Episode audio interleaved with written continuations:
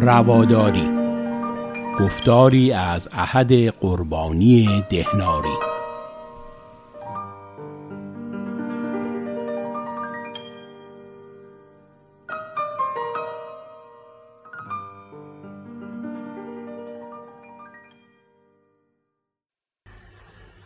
با درود بر شنوندگان عزیز.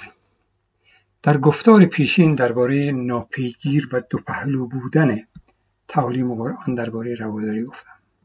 در این گفتار و گفتارهای آینده به اندیشه های روادارانه بزرگان فرهنگ ادب و اندیشه ایران می‌پردازم.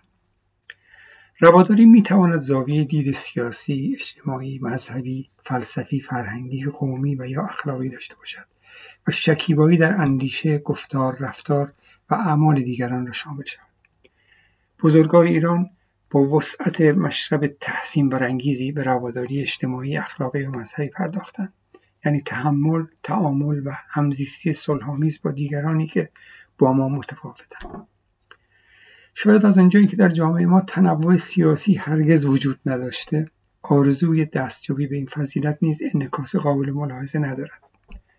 از این رو عرفای ما بیشتر بر رواداری اجتماعی و مذهبی یا آزادی اعتقادات دینی تاکید دارند یکی از رواداران نامی فرهنگ ایران حسن بصری است. حسن ابن یاسر بصری از پارسایان مشهور و بزرگان تابعین بود.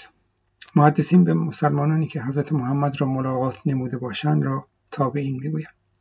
او فرزند یک خانواده مسیحی بود که به دست اعراب اسیر شده بود. پدر او از اسرای میسان بود و خود او نیز موالی به شمار می‌رفت. میسان شهری بود در دشت میشان خوزستان کنونی حسن بصری یکی از پیشروان اندیشه صوفیانه است. به زهد تقوا فساحت و شجاعت اخلاقی مشهور است. او به روشنی و جسورانه یزید عبدالملک و حجاج را انتقاد می‌کرد. در تذکرت الاولیا از قول حسن بصری آمده است و گفت معرفت آن است که در خود یک ذره خصومت نیابی نقل است که حسن گفت از سخن چهار کس عجب داشتم کودکی و مستی و مخنسی و زنی. گفتن چگونه؟ گفت روزی جامه از مخنسی که بر او میگذاشتم درکشیدم.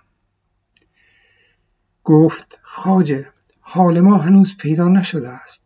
تو جامه از من برمدار که کارها در ثانی الحال خدا داند که چه شود.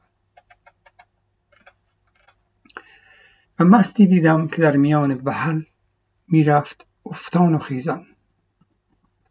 و قلت له ثبت قدمک یا مسکین حتی لا تزله گفت قدم ثابت دار ای مسکین. گفتم گفتم قدم ثابت دار ای مسکین تا نیفتی گفت تو قدم ثابت کرده ای با این همه دعوی؟ من اگر بیفتم مستی باشم به گلالوده برخیزم و بشوم. این سهل باشد. اما افتادن اما از افتادن خود بترس. این سخن در دلم عظیم اثر کرد. و کودکی وقتی چراغی می برد گفتم از کجا آوردی این روشنایی را؟ بادی در چراغ دمید و گفت بگو تا به کجا رفت این روشنایی تا من بگویم که از کجا آوردم. و عورتی زنی عورتی روی برهنه و هر دو دست کشاده و چشم آلوده با جمالی عظیم در حالت خشم از شوهر خود با من شکایت می‌کرد. گفتم اول روی بپوش. گفت من از دوستی مخلوق چنانم که عقل از من زایل شده است و اگر مرا خبر نمی کردی همچنین به بازار فرو خواستم شد. تو با این همه دعوی در دوستی او یعنی در دوستی با خدا چه بودی اگر ناپوشیدگی روی من نمی‌دیدی؟ مرا این نیز عجب آمد. از شکست نفسی و احترام به دیگران و خود را بهتر از دیگران ندانستن عرفای ایرانی داستانهای فراوانی نقل می‌کنند. در همان کتاب می‌خوانیم. نقل است که چنان شکستگی داشت که در هر که نگریستی او را از خود بهتر دانستی. روزی به کنار دجله میگذشت. سیاهی دید با قرابه یعنی شیشه شراب. سیاهی دید با قرابه و زنی پیش او نشسته و سیاه از این قرابه می به خاطر حسن بگذشت که این مرد از من بهتر است. باز شعر حمله آورد که آخر از من بهتر نبود که با زنی نامحرم نشسته و از قرابه می نوشد. او در این خاطر بود که ناگاه کشتی گرانبار برسید و هفت مرد در آن بودند. ناگاه کشتی درگشت و غرقه شد. آن سیاه در آن جست و شش تن را خلاص داد. پس رو به حسن کرد و گفت برخیز اگر از من بهتری من شش تن را نجات دادم. تو این یک تن را خلاص ده ای امام مسلمانان. در این قرابه آب است و آن زن مادر من است. خواستم تا تو را بیازمایم که تا تو به چشم ظاهر می‌بینی یا به چشم باطن. اکنون معلوم شد که کوری و به چشم ظاهر دیدی. حسن در پای او افتاد و عذر خواست و دانست که آن گماشته حق است. پس گفت ای سیاه چنان که ایشان را از دریا خلاص دادی مرا از دریای پندار خلاص ده. سیاه گفت چشمت روشن باد. بعد از آن چنان شد که البته خود را به از کسی دیگر ندانستی. بعد از آن چنان شد که البته خود را به از کسی ندانستی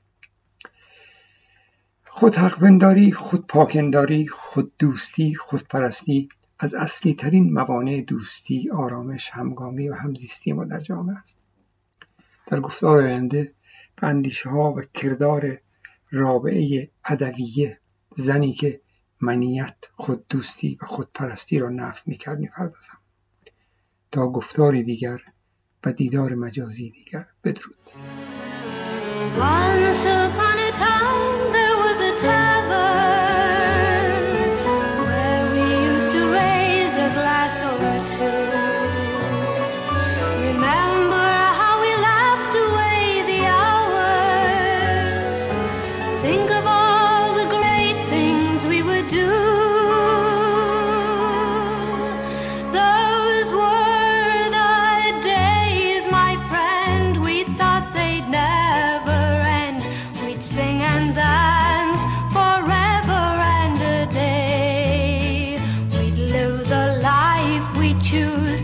Bye.